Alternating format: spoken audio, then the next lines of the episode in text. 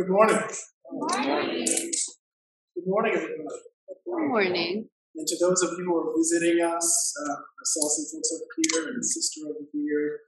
Uh, thank you for visiting us. Uh, my name is Peter Noble. I'm one of the members, one of the first members of Anacostia River Church. Uh, yeah. yeah. And uh, I'm so thankful for this church. Um, and I'm going to share a bit of a testimony in a little bit. Um, um, but today, um, I do want to wish everyone a happy 4th of July. Uh, when I was a kid, it was the time for uh, my father setting off the fireworks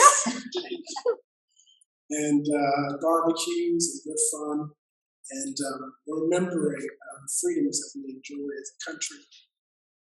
Um, though there are people that are ambivalent, as you might be well aware of, and personally being ambivalent about the 4th of July. Um, a little over an hour um, at the Frederick Douglass House, which is here in Southeast Washington. Every year, there is an actor that um, uh, gives an oration that was given by Frederick Douglass. He was an abolitionist, um, I believe, in New Hampshire and New York. And July 5th of 1852, he gave an oration called "What Is Your Fourth of July to?" Um, yeah, and, um, you know, he acknowledged uh, the greatness of our uh, founding fathers in developing our Constitution, its liberties, and freedoms, and democracy. But he really questioned its, um, uh, questioned it and pointed out the hypocrisy of, of, celebrating freedom and liberty while at the same time having people that are enslaved. So I know a lot of you guys are happy about Juneteenth, that, that memory that started back in Texas, June 19th. It was maybe a year or two um, after Lincoln had signed the documents for freedom of, of slaves. It took a couple of years for that message to get to, to Texas. And so June 19th, and uh, forgive me, I don't remember the year off the top of my head. Someone know? 1865. Thank you, appreciate that. Um, that um, that they were free. Now, I mentioned all that because our text today has to deal with coming out of slavery and coming into freedom, coming into the promised land. Um, unlike uh, the situation here in America, these folks um, did not enter the fullness of the promise because of what we want to do today as, as brothers and sisters around God's Word is consider carefully how we can enter into all the promises that God has for us. So I'm going to take a moment to pray, and after I pray, there's a few things I want to do in our time together. One is to kind of give you a, a, an overview of Deuteronomy as. Um, I've been given the subject of building people that fear the Lord from the book of Deuteronomy. So to give you um, give you uh, a picture, and then to drill down a little bit more closely in uh, chapter 10, verse 12 through uh, chapter 11, verse 1. And then lastly, we're going to pick up a little bit more closely on one of the themes that comes out of that passage. And uh, we'll we'll, we'll camp out for a while. So let's pray. Now, Father, we're just so grateful that we can come together and worship you in spirit and in truth. Thank you, Father, for sending your Son to set us free, to set us free from the slavery of sin and death and judgment. Father, we, your people, hear your word in faith and ask that you would strengthen us in faith and in hope and in love. Uh, the secret things belong to you, but the revealed things belong to us, that we may, our children may, obey all of your laws and commandments. In Jesus' name, amen. All right. So, um, guys, last week, uh, Brother Michael, who is um, considered to be a pastor, uh, what a wonderful sermon. I'm just so thankful. He preached from the Bible, the book of Leviticus, we're going to look at the book of Deuteronomy. So you can open your Bibles. We'll turn your Bibles to Deuteronomy. We are going to move around a little bit So it'll be a little bit easier for you that have actually have physical Bibles in your hands. Uh, so Deuteronomy um, is an interesting, wonderful book, and um, why you give you a chance to, to get to. It's the fifth book of the Bible. Uh, it is part of what's referred to as the Pentateuch, the Torah, one of the five books written by Moses. It's referred to as the Law of Moses, the Book of Moses. And Deuteronomy is the capstone. And uh, uh, it is a, a, primarily a series of sermons given by Moses. So if you'll recall the story, God in Genesis called the man Abram to himself and said, Through your seed I will I will bless, I will bless your seed, and, and I will bless you to have a great people. And I will give you a land, and describe the land, which is, which is Israel. And he said, Through your seed I will bless all the nations of the earth.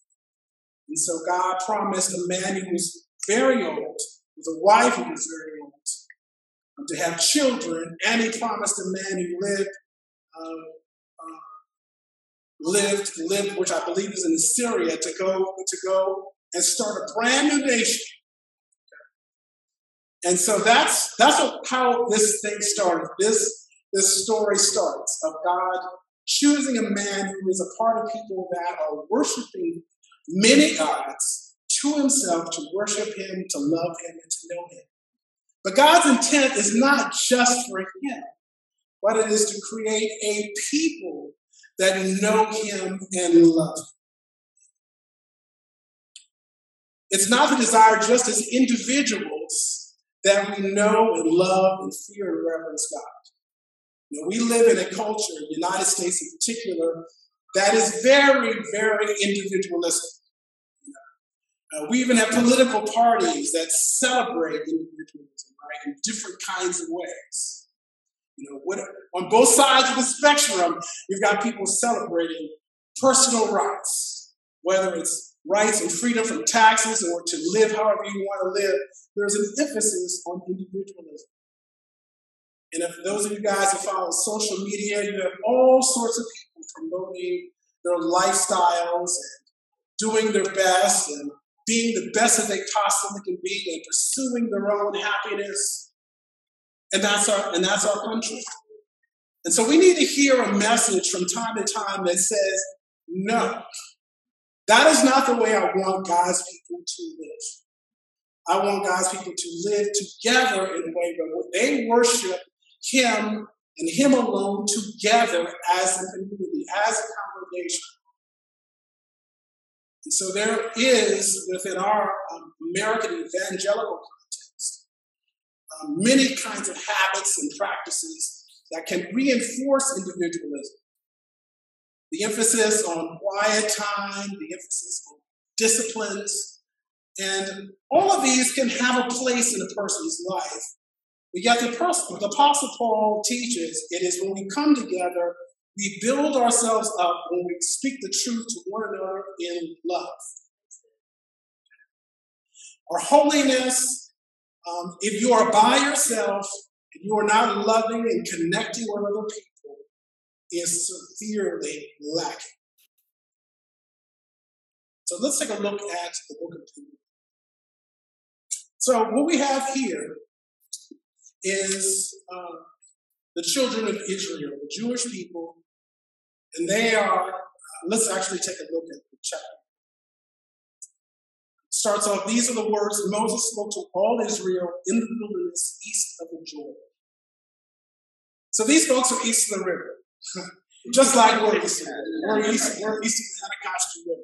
So these folks are east of the river, and Moses is going to speak to them. These are not the folks, with the exception of three of them. These are not the folks that that God delivered by his mighty hand and outstretched arm out of, uh, out of Egypt, but rather the children. And so the children of those that have been delivered are standing there. This is a new generation. They know from having heard from their parents what God's mighty power was, but they themselves, with the exception of a few, exception of Moses, Joshua, and Caleb, This is a completely new generation. And so, what Moses is essentially doing is he is preparing this group of people to go into the promise. That's his purpose. He wants to prepare them because uh, the prior generation didn't make it because of this. So what he does is um, you can actually divide the book of Deuteronomy into a few broad sections. The first three chapters, maybe into chapter four a little bit, really is uh, Moses rehearsing what God has done, his grace and kindness. Um, and then chapters 4 through 26 are a series of laws and statutes and ordinances that Moses sets out for the people to live when they inherit the land. And then lastly, the final section is, is, is the consequences, the blessings and the curses associated with obeying and disobeying God's law. And then Moses teaches them a song in chapter 32, I believe. And then he has his farewell. He has his farewell. He says goodbye to. So that sums up the, the book of Deuteronomy. So in the review, let's look into the first few chapters. He reminds them, he reminds this generation of the previous generation. And he says, if you took, look at uh, verse, uh, verse, um, verse 10, it says, The Lord has increased your numbers so that today you are numerous as the stars of the. May the Lord, the God of your ancestors, increase you to a thousand times the promise. But how can I bear the problems and the burdens of disease for myself? Choose a wise, understanding, and respected in each of the tribes. And so, uh, what you answered me, what you proposed to do. So I took leading men from your tribes, wise and respected men. So that, that is the first step that Moses takes. But this particular group is establishing leaders. So if we're going to inherit God's promises and move into God's promises as a people to be one and love one, one another, we're going to need to have solid leaders. So I'm thankful for our pastors and for our deacons and I'm thankful for our candidate, uh, Michael, and I ask that you would pray with me uh, so that uh, together the pastors lead us into righteousness. So if we go to verse uh, 19, the Lord God commanded us, and we set from Horeb uh, toward the hill country of the Amorites, through all, through all that vast and dreadful wilderness that have seen to reach Kadesh Barnea. Then I said to you, you reached the hill country of the Amorites, which the Lord our God has given us. Again, Moses reflecting on the first generation of the current generation. See, the Lord your God, verse 12, has given you Go up, take possession of. Of it is the Lord, the God of your ancestors, told you. Don't be discouraged. You came to me, said, Let us send men ahead to spy out the land. Verse 23. The idea seemed good to me. So I selected 12 of you, one from each tribe. They left and went up into the hill country um, and came to the valley of Eshcol, Eshcol and explored it, taking with them some of the fruit of the land. They brought it down to us and reported it is a good land. Verse 26. But you were unwilling to go up. You rebelled against the command of the Lord your God. You grumbled in your tents and said, The Lord hates us. So he brought us out of Egypt to deliver us into the hands of the Amorites to destroy us. Where can we go? Our brothers have made our hearts melt in fear. They say the people are stronger and taller than we are. The cities are large with walls up to the sky. We even saw the Anakites there. Then I, that is Moses, said to you, Do not be terrified. Do not be afraid of it. The Lord your God, who is going before you, will fight for you as he did for you in Egypt, before your very eyes and wilderness. There you saw how the Lord your God carried you as a father carries his son. All the way he went until he reached this spite of this, you did not trust in the Lord your God, who went ahead of you on your journey in fire by night and cloud by day to search out places for you, to camp and to show you the way you should go. When the Lord heard what you said, he was angry and solemnly swore no one from this evil generation will see the good land I swore to give to your ancestors, except Caleb, son of Jephunneh. He will see it, and I will give him and his descendants the land he set his feet because he followed the Lord wholeheartedly. Because of you, the Lord became angry with me also, as Moses, and said, You shall not enter in, but your assistant, Joshua, son of Nun, son of Nun, will enter. Encourage him because he believed Israel too. Amen. So what we have here is God promising, fulfilling his promise to Abraham for a land, for people to go into a land. And these people had seen God deliver them from Egypt. The ten plagues destroying the armies of Egypt and destroying Egypt, all of its uh, crops, all of its animals, destroying them as a nation. He had seen, they had seen God bring them out. Yet, when they got the report from the 12 spies, they suddenly had a change of heart. The hearts, they said, melted within them. And it said that they did not, verse 32, and so Moses, he pleads with them. He says, But in spite of his pleading, verse 32, you do not trust in the Lord your God. So the Lord makes an oath that none of these people will enter into the promise. He doesn't kill them off, but what he does is he waits for all the fighting men of that generation to die. It takes about 38 to 40 years. Before he will take a new generation So what he does is, even though these people have been rebellious, he doesn't throw them away. He guides them through the wilderness. He cares for them and provides. for them. He provides them from manna. He provides them water. He guides them by cloud. He protects them from their enemies that are around them, and he provides for them throughout 40 years. So while he punishes them and disciplines them, he does not reject them. So verse 32 describes, excuse me, chapter 2 Deuteronomy describes it.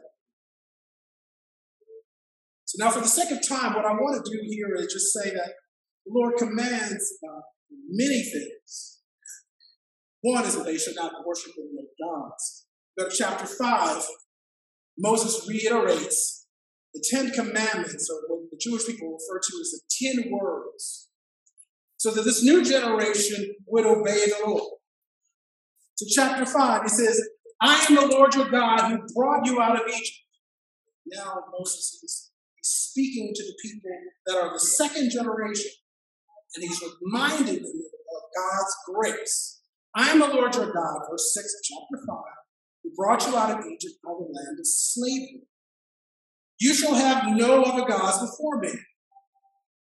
You shall not make for yourself any image in the form of anything in heaven above, or on the earth beneath, or the waters below. Verse 11. You shall not misuse the name of the Lord your God. Verse 12. Observe the Sabbath day by keeping it holy as the Lord commanded you. The Lord your God has commanded. Six days you shall labor and do your work. The seventh day is a Sabbath day for your God." Verse 16 Honor your father and your mother, as the Lord your God has commanded you, so that you may live long, and that it may go well with you in the land of the Lord your God Verse 17 You shall not murder. Verse 18 You shall not commit adultery. Verse 19 You shall not steal. Verse 20 You shall not give false testimony against your neighbor. You shall not covet your neighbor's wife. You shall not set your desire on your neighbor's house or land his male or female servant, his ox, donkey, or anything that belongs to your neighbor. These, as you well know, are referred to as the Ten Commandments. This is the covenant that the Lord God had with the Jewish people. These Ten Commandments. And uh, through the lens of Christ, they are applicable to us to even today. What I want you to notice here in verse 6 of chapter 5 is that these commands are framed by grace. He says, I am the Lord your God who brought you out of Egypt, out of the land of slavery. So the Lord does give us commands, but He gives us commands as people who have been set free. We do not obey these commands to earn our freedom. We do not obey to gain our liberation. The Lord God has already liberated his people. He's rehearsed his grace to a rebellious people, and now he gives them commands. So, brothers and sisters, even as Moses told these people to obey because they received grace, even now the Lord tells us to obey because we are his no other gods. We live in a country where people worship many things and create their own spiritualities. But the Lord says, no other gods. Says, you shall not make any other image to worship. When we worship the Lord, we should not create images in our minds. God spoke out of the darkness. They did not see his form, but they heard his voice. No image could contain the greatness of the God who is and always has been. No images. And no idols on this earth. No man, no woman, no superstar, no actor, no athlete, no, no media influencer should have more influence on you than the Lord God Almighty. Money should not be your God. You shall not misuse the name of the Lord your God. We should reverence the name of God. And it's more, this is more than just about uh, not using the Lord's name with profanity, but it's about honoring him because his name is attached to you in all your interactions, in all of your dealings, in all of your commitments, you are doing them in the name of the Lord because the Lord's name is on you. Don't claim to be Christian. Don't make that claim to follow Christ and knowingly and persistently and willingly disobey the word of God. You would be misusing his name. Observe the Sabbath day. Now, in the New Testament, we have a very different kind of a setup. Here in, the, here in the Hebrew culture, we have a monolithic, ethnocentric group. They're all Jewish folks for the most part. There are some foreigners that have joined them. And they are going into a geopolitical area. They're all one nation. But when we come to the New Testament, what we have here is we have a group of people from many different nations and various cultures where the laws of the land don't have anything about Sabbath in terms of the Sabbath. Christians have historically have seen the Lord Jesus rising on, on, the, on Sunday, the first day of the week, as being the beginning of a new creation. that's this is more than I want to talk to you about today. but we do have this calling as believers to gather together. We should not forsake the gathering together as is the habit of some, but we should gather together even more often as we see the day approaching to encourage one another and to build one another up. So, brothers and sisters, let us honor this day of rest where we rest in God's promises by coming together to hear His word and to praise His name. verse 16 of chapter 5. Honor your father and your mother. I know we've got some kids here. The Lord says, honor, that is to respect your parents as the Lord has commanded you. And he says this with a promise so that you may live long and that it may go well with you. In the land the Lord your God has given. So that is a that is a transition really from how we worship God to how we deal with. Because often how we deal with our parents often reflects our attitudes toward, towards the Lord. As the Lord God gives us parents to teach us and to guide us Parents, this means that you should strive, if you follow Christ, to be honorable, to live in such a way that your, your children find it um, easy or not difficult, rather, to honor you. Verse 17 of chapter 5 You shall not murder. And the Lord Jesus, he, he goes beyond and says, This goes to the heart. He says that the person not that hates and the person that curses another person is committing murder in the heart. Verse 18, you should not commit adultery. The Lord Jesus goes further with this. and says, it's not just the person who commits adultery, but the person that looks on another with lust. Verse 19, you should not steal. Take things that are not yours. Not give false testimony against your neighbor. That's lying about another person. You should not covet your neighbor's wife. You should not desire, uh, you should not set your desire in your neighbor's house, land, servant, animals, or anything that belongs to your neighbor. So these are the ten words. They cover our externals, and that tenth commandment covers our heart. These are the commandments of the Lord, Lord proclaimed in a loud voice to the whole city, there not mountain from out of the fire, cloud and the deep darkness. He added nothing, but he wrote them on two stone tablets and gave them to them. Amen. So let's turn over, if you would, to chapter 10, verse 12.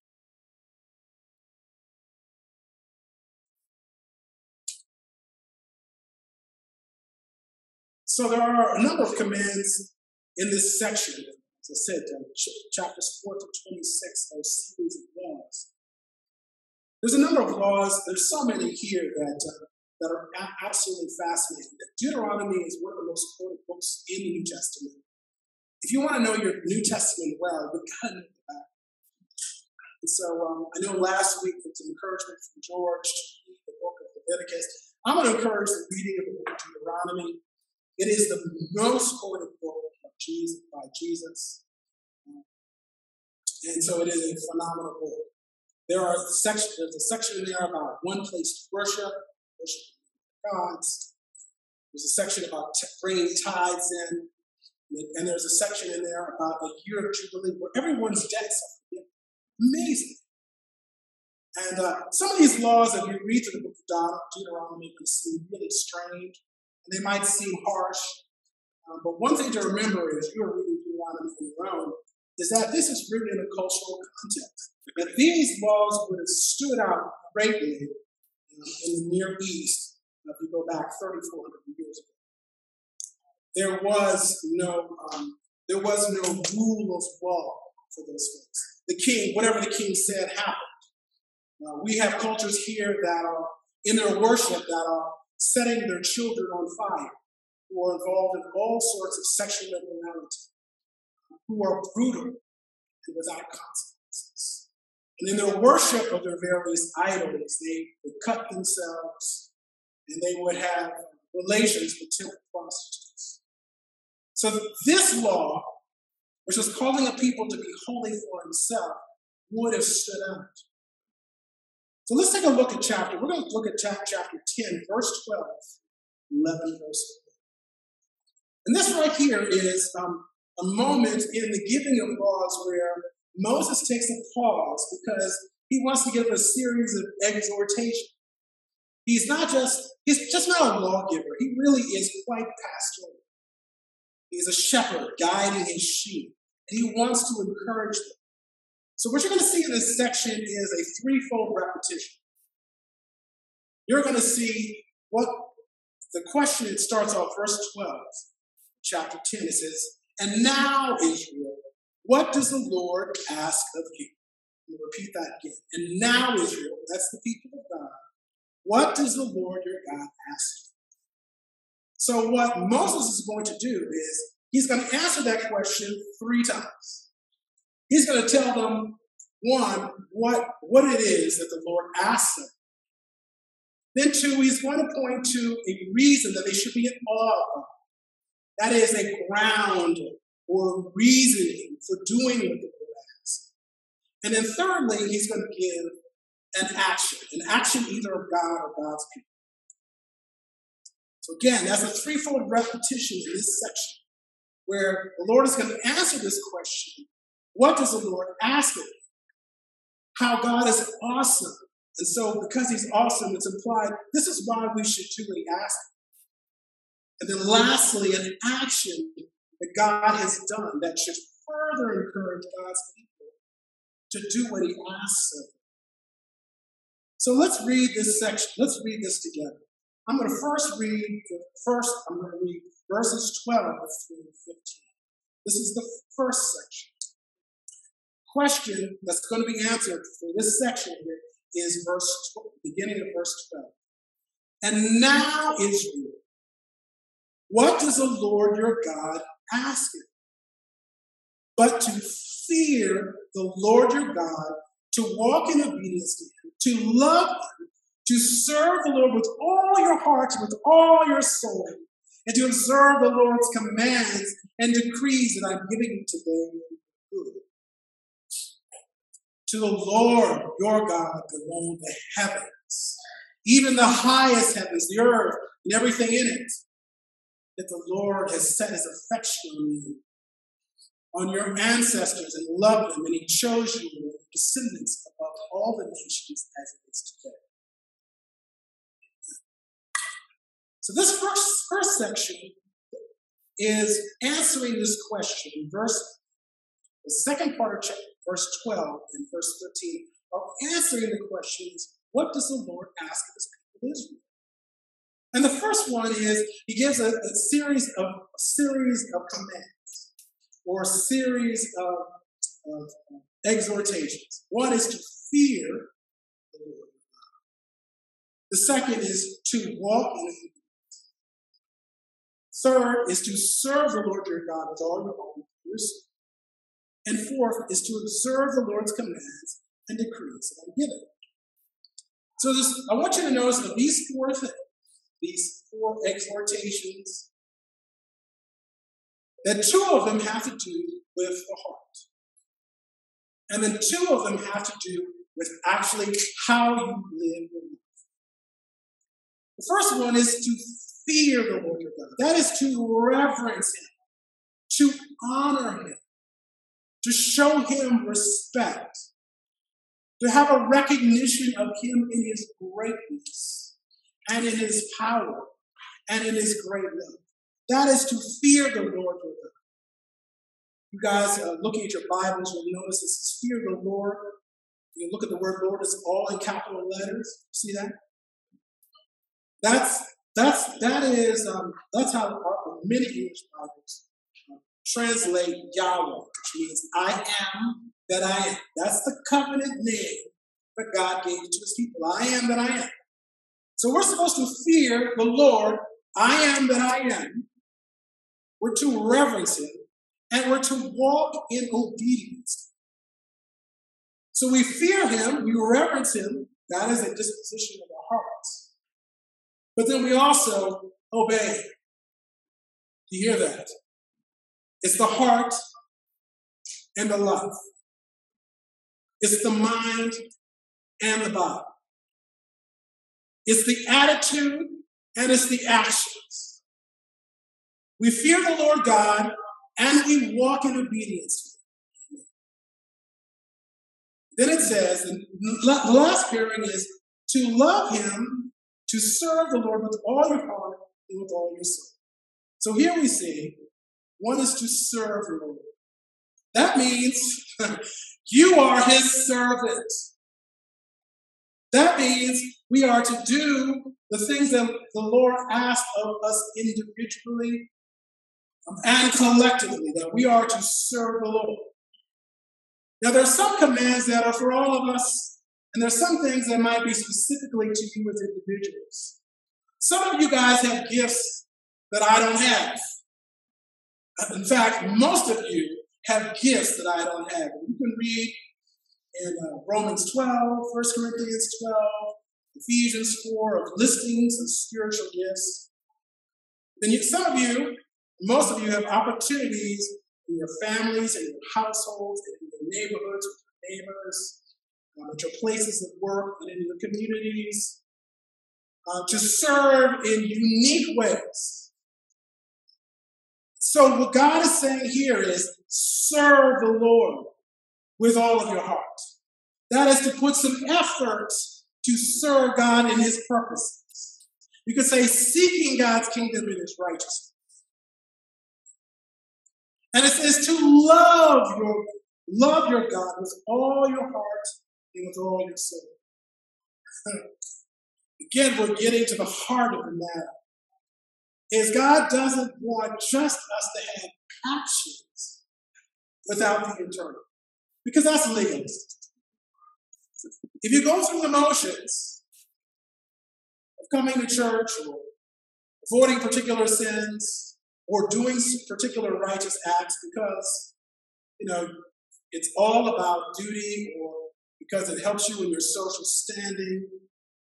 Um, it's, it's hypocrisy at worst, and it's legalism also. It could be also legalism. But it's not just enough to obey God and not have the heart, and it's not enough to have the heart and not obey God.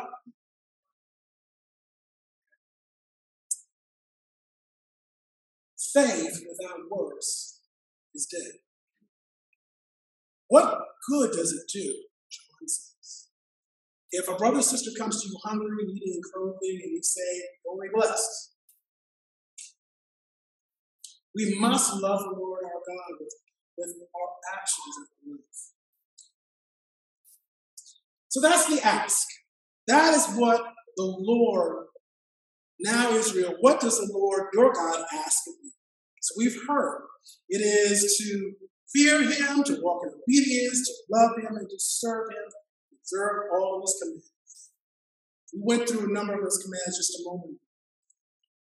So now what God, now what Moses does, because he's a preacher, he wants to inspire uh, his listeners to follow what he's, what he's saying. So when he says here in verse 14, he points to God's awesomeness. To the Lord your God belong the heavens, even the highest heaven, the earth, and everything that is in it. So, one of the reasons that we as God's people should fear and walk in obedience and serve and love is because God owns and has created everything. The earth is the Lord's and the fullness thereof. In the beginning, God created the heavens and the earth and everything between and the seas and everything in the seas. This should cause us to have a sense of awe. When we look at creation and see God's power and see God's wisdom, we should not suppress that truth and in righteousness. But we should see that God is creator and maker of all things and therefore rightful owner of all things. So now we move from the awesomeness of God to verse 15, where Moses, as a preacher, wants to get a little bit closer to their hearts. He wants to move them by showing them what God has done for them Verse 15, yet the Lord set his affection on your ancestors and loved them.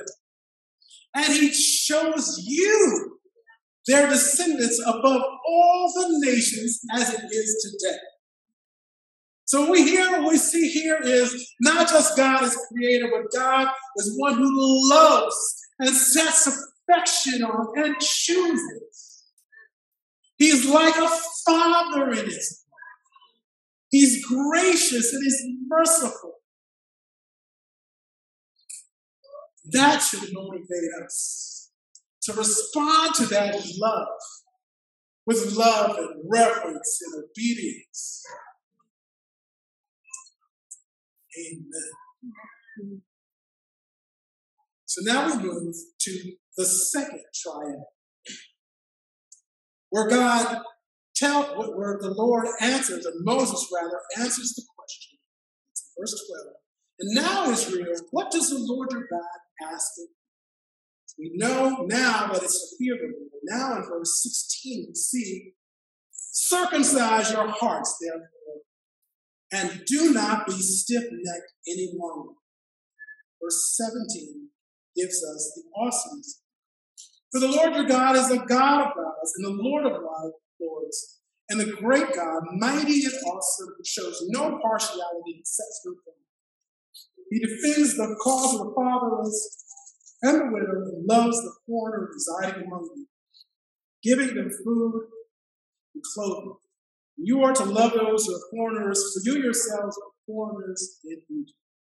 The second tribe. Circumcise your hearts. He's telling them to cut away what needs to be cut away. Now I think of I think of I think of Jesus' teaching around adultery. If your hand causes you to sin, cut it off. Circumcise your hearts, therefore, and do not be stiff-necked. So now he doesn't explain here what circumcise your hearts means. It's an unusual metaphor. But he says, and do not be stiff-necked. So the idea that is that is communicated here is the idea is to be soft and responsive. There may be some members in our congregation that are giving themselves over to a pet sin. I'm speaking to you with the hopes that you would sin no more. Do not be stiff necked. Do not resist. Do not ignore the word of the Lord. Why? Here's the reason that the Lord gives for also. For the Lord your God is God of gods. That this is a reference to those gods people imagine that are that that really are not. And also could refer to also to spiritual powers and unseen supernatural forces in heavenly places. The Lord, Yahweh, I am that I am, is God of gods. He is supreme and superior over everything unseen. And he's the Lord of lords. This is a reference to all earthly your bosses, your government, whomever might be in authority over you. He is the Lord of life. He is the great God. He is mighty and awesome. And he shows no partiality and accepts no bribes. Now, brothers and sisters, we look on the outside. You know, sometimes you might have crossed the street because you saw someone looking a particular kind of way. You might have decided someone would be your friend because they looked and acted a particular way. You might have walked past someone because they didn't fit your mold. But the Lord shows no partiality and he accepts no bribes. There's no deal making with God. You can't get out of your sin by making some kind of deal. So this should inspire us in his greatness and his perfect, his perfection and justice. And then it gets a little bit more personal. Verse 18. This is the action that he's called, that that he, he himself does and calls us to do. Look at this, verse 18. He defends the cause of the fatherless and the widow and give and loves the foreigner residing among them, giving them food and clothing. Amen. What a great God to care for those on the margins. You might not care about the vulnerable at all times, but the Lord does. He defends the cause of the fatherless and widow. He loves the foreigner, the person that's different. And he says, verse 19, and you are to love those who are foreigners. For you yourselves are foreigners in Egypt. Not only is God merciful, but he says, be compassionate. You know what it was to be a slave and to be a foreigner. So you should be compassionate. That's the second The third one, this is the preacher because he's repeating himself. Verse 20 is answering the question in verse 12, and now, Israel, what does the Lord your God ask for? Verse 20. Fear the Lord your God and serve. We've heard that before. Verse 13. Reverence him, to serve him actively, and, and then continues. Hold fast to him and take your oaths in his name. So now we, we're adding something here. To hold fast to him is to cling to him, is to trust in him, is to rely on him. This is the language of faith. Moses is calling them to faith. Not just fear and obedience, but to trust in the Lord God. Remember that first generation, they didn't trust the Lord their God, and they did not enter into all the promises God had. We're called to hold fast to and take our oaths in His name. That means we make commitments that we need to honor those commitments because we represent Him. So that is the ask. Now, why do we now do we hold God why do we hold God? Uh, answers answers in verse 21. He is the one you praise. He is your God who will perform for you those great and awesome wonders you saw with your own eyes. He tells them to fear him because he performed great and mighty works. He delivered them from Egypt. He delivered them and walked through them for 40 years in the wilderness and they saw it. Brothers and sisters, consider what the Lord has done. His great and awesome wonders that you have seen with your own eyes. Now it gets closer, more personal. Verse 22. Your ancestors who went down into Egypt were 70 and old. Now the Lord your God has made you as numerous as the stars in the sky. The Lord kept his promise to Abraham, to Isaac, to Jacob, to an old man, Abraham, and to an old woman, Sarah. To them, he made a mighty nation. He says, I've answered my promises, I've kept my promises. And for this reason, you should fear me, love me, serve me, worship me, and hold fast. Chapter 11, verse 4. Here, Moses sums up what he said. He says, Love the Lord your God and keep his requirements, his decrees, his laws, and his commands and rules. It starts off with loving the Lord your God. This is the great command. Hear, O Israel, the Lord Jesus, when asked, when asked what is the greatest command, is love the Lord your God with all your heart, soul, mind, and your strength. Love him with all that you are within, and then to keep his requirements, his decrees, his laws, his commands. So from the heart to the body, we are to love the Lord God because of his grace. So there is a theme here that I want to develop just a little bit more for your encouragement. You would, take a look at verse 15 again. It says, Yet the Lord set his affection on your ancestors and loved them, and shows you the descendants of the nations.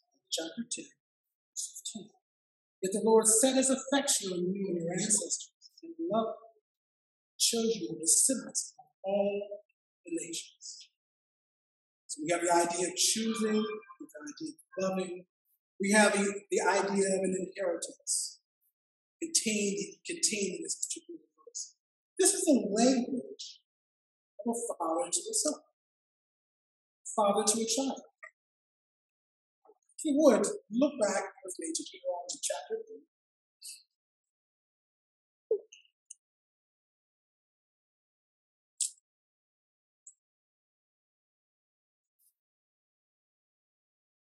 Look at verse 2 through 5. So remember how the Lord your God led you all the way in the wilderness these 40 years to humble you, test you, in order to know what was in your heart, whether or not you keep his commands. He humbled you, causing you hunger, and feeding you manna, which neither you nor your ancestors know, to teach you that man does not live on bread alone, but on every word that comes from God. Your clothes do not wear out, your feet do not swell during these forty years. Know then in your heart that as a man disciplines his son, so the Lord your God disciplines you. That is a rich passage. What I want you to focus in here is that the Lord views this people as his son, as his child. And he disciplines them. Turn over, if you would, with me to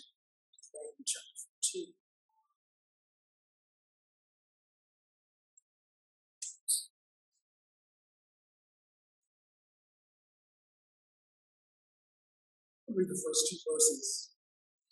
Uh, it says, You are the children. Some of your versions might, translations might say, uh, sons. You are the children, the sons of the Lord your God. Do not cut yourselves or shave the front of your heads for the For you are a people holy to the Lord your God.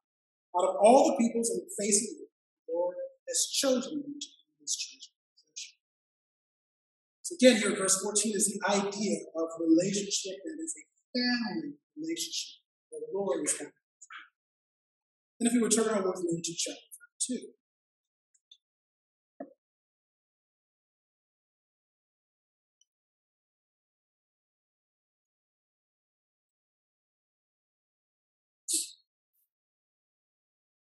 Chapter 32 is the Song of Moses.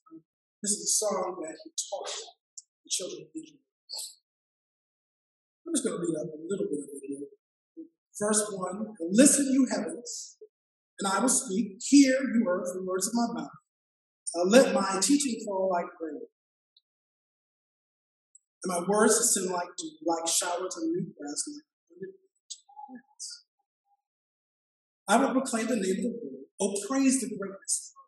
He is the rock, most perfect, always ways are just.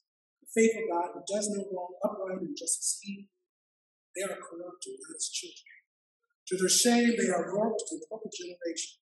In this way, in this way, you repay the Lord, you foolish and wise people. Is he not your Father, your Creator, who made and formed you? I'd like to spend a little bit more time on that, but I won't.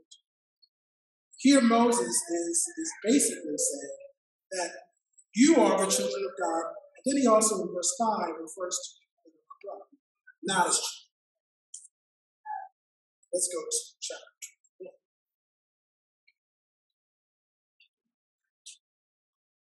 I went those verses to establish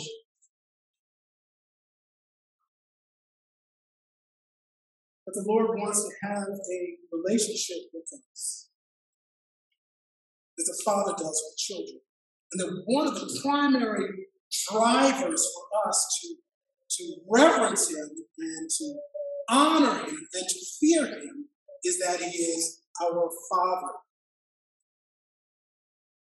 I want to, I really wanted to kind of emphasize that, that He wants us to honor Him.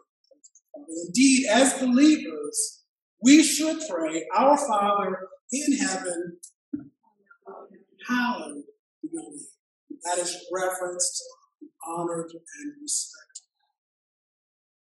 So, as children of the living God, we should honor, fear, and hallow the name of the Lord, who is our Father. So, now what I want to look here is something very interesting. It's about a son who is disobedient. Verse 18, chapter 21. If someone has a stubborn and rebellious son who does not obey his father and mother and will not listen to them when they discipline him, his father and mother shall take hold of him and bring him to the elders at the gate of his town. They shall say to the elders, by the way, this is not a new kid. We're talking about an older son this son of ours is stubborn and rebellious. He will not obey us. He is a glutton and a drunkard. Then all the men of the town are to stone him to death. You must purge the evil from among all Israel. All Israel will hear of it and be afraid. This is a very serious commandment. Very, very serious. And the answer for the reason of why the why the command is so serious to stone this rebellious son is you see in the, in the last verse 21, it says, You must purge evil from among you. This is the idea that a rebellious child among us has an can have an impact on us negatively. We cannot overlook, ignore the impact that leaven has when it's put into flour. It's going to leaven the whole lump. So, Lord God tells us as a community to deal with sin in our midst. And sadly, we've had issues of, of discipline, church discipline in our own community. What I want you to notice here is at the end of chapter 20, it's, excuse me, verse 20, chapter 21, end of chapter 20. It says, He will not bear us. He is a glutton and a drunkard. Uh-huh. Uh, we're gonna have some gospel preaching now. have you guys heard that expression, glutton and drunkard before? Just curious. Anyone heard that? Who was accused of being a glutton and a drunkard? Oh, yes. Jesus mentions this in chapter 11. He's making a comment about John the Baptist. John the Baptist doesn't come eating and drinking and saying he's a demon. The Son of Man he comes eating and drinking with tax collectors and sinners, and you call him uh, you call him a drunkard and a glutton. So what they were in a sense was doing is they were picking up the language of rebellious son. They were referring people of Jesus' time, calling Jesus a rebellious son that should be purged. That's what they were doing. They were referring to him as someone disobedient and someone who whose actions that they were to continue would have a negative impact on people. But in contrast to that, the Father from heaven says something quite different. You guys remember um, in uh, chapter 3 of the Gospel of Matthew, Jesus comes to John the Baptist to be baptized. John the Baptist doesn't want to baptize him, but Jesus says, permit it for all righteousness, sake of righteousness. And he allows it. And the heavens open, and, a, and what appears to be a dove comes and lands upon Jesus. And the Father says, This is my Son, with my beloved Son, with whom I am well pleased. Amen. Remember that? And then again, we hear this same kind of speaking from heaven at the Mount of Trans- Transfiguration found in Matthew chapter 17. The Lord Jesus goes up to this mountain some days after Peter has confessed that Jesus is the Messiah, the Son of the living God. And Jesus begins to teach that the Son of Man must be rejected, that he must be beaten and killed, and on the third day rise again. You remember that? And Peter is like, no, this, this is not going to happen. Jesus rebukes Peter, and then some days later takes Peter, James, and John up the mountain. And Jesus is figure, his form is transfigured. He shines as bright as the sun. And there's a cloud that envelops a cloud that makes you think of a cloud of glory follows. And the Lord says, This is my son, my beloved son, with whom I am well pleased. He repeats the same thing, but then he says, Listen to him. And he's telling his disciples who've rejected the idea that the Son of Man should be killed and rejected. That's not their idea of a Messiah. But the Father says, listen to him. Jesus is the obedient Son with whom the Father is well pleased. He was obedient in every law. He was tempted at every point as we are tempted, but yet he did not sin. He is the righteous one. Both Peter and John refer to Jesus as the righteous one. And while Jesus was on the cross, the centurion said, Surely this was a righteous man. On the cross, there was no bitterness. He said, Father, into your hands I commit my spirit.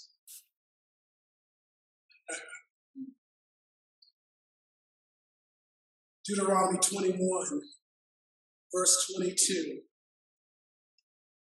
If someone guilty of capital offense is put to death and their body is exposed on a pole, you must not leave the body hanging on the pole overnight. Be bury it that same day. Because anyone who is hung on a pole is under God's curse. You must not desecrate the land the Lord your God has given you as an inheritance. Do you remember that the Jewish leaders wanted Jesus after he died to be taken down because the Sabbath was approaching? They didn't want they didn't want their Sabbath to be desecrated. But the Lord Jesus hanging on that pole, on that cross, Paul writes, became a curse for us. He bore the penalty of our sin. The wages of sin is death. And Christ died for sins. But praise be to God, He rose up from the grave that all who believe in him shall have their sins wiped away. And they shall be given new life.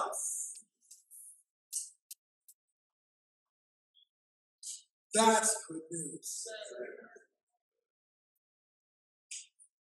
That is a ground to reverence God. What God would consider pouring out his wrath on his own son as a substitute for sinners, stiff necked people like you and certainly me. Who would bear God's curse? Who would bear it in your place or my place? Who would do that? It's the Lord. Jesus, the Son of God, the obedient Son. He is Lord. Hallelujah.